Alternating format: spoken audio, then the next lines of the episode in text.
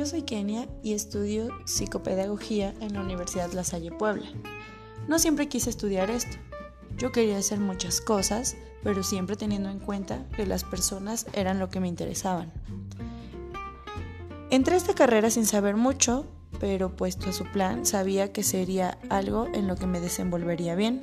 No sé por qué, pero me llamó muchísimo la atención. Estudio esta carrera pues me asombra lo humana que es, la complejidad con la que está construida. Me apasiona saber que estoy formándome para algo bueno y grande para la sociedad. Y es eso por lo que sigo aquí, queriendo nutrirme más de conocimientos y experiencias para llegar hasta donde quiero ser, siempre pensando que no lo voy a hacer sola. Me gusta también las personas que me rodean en esta carrera.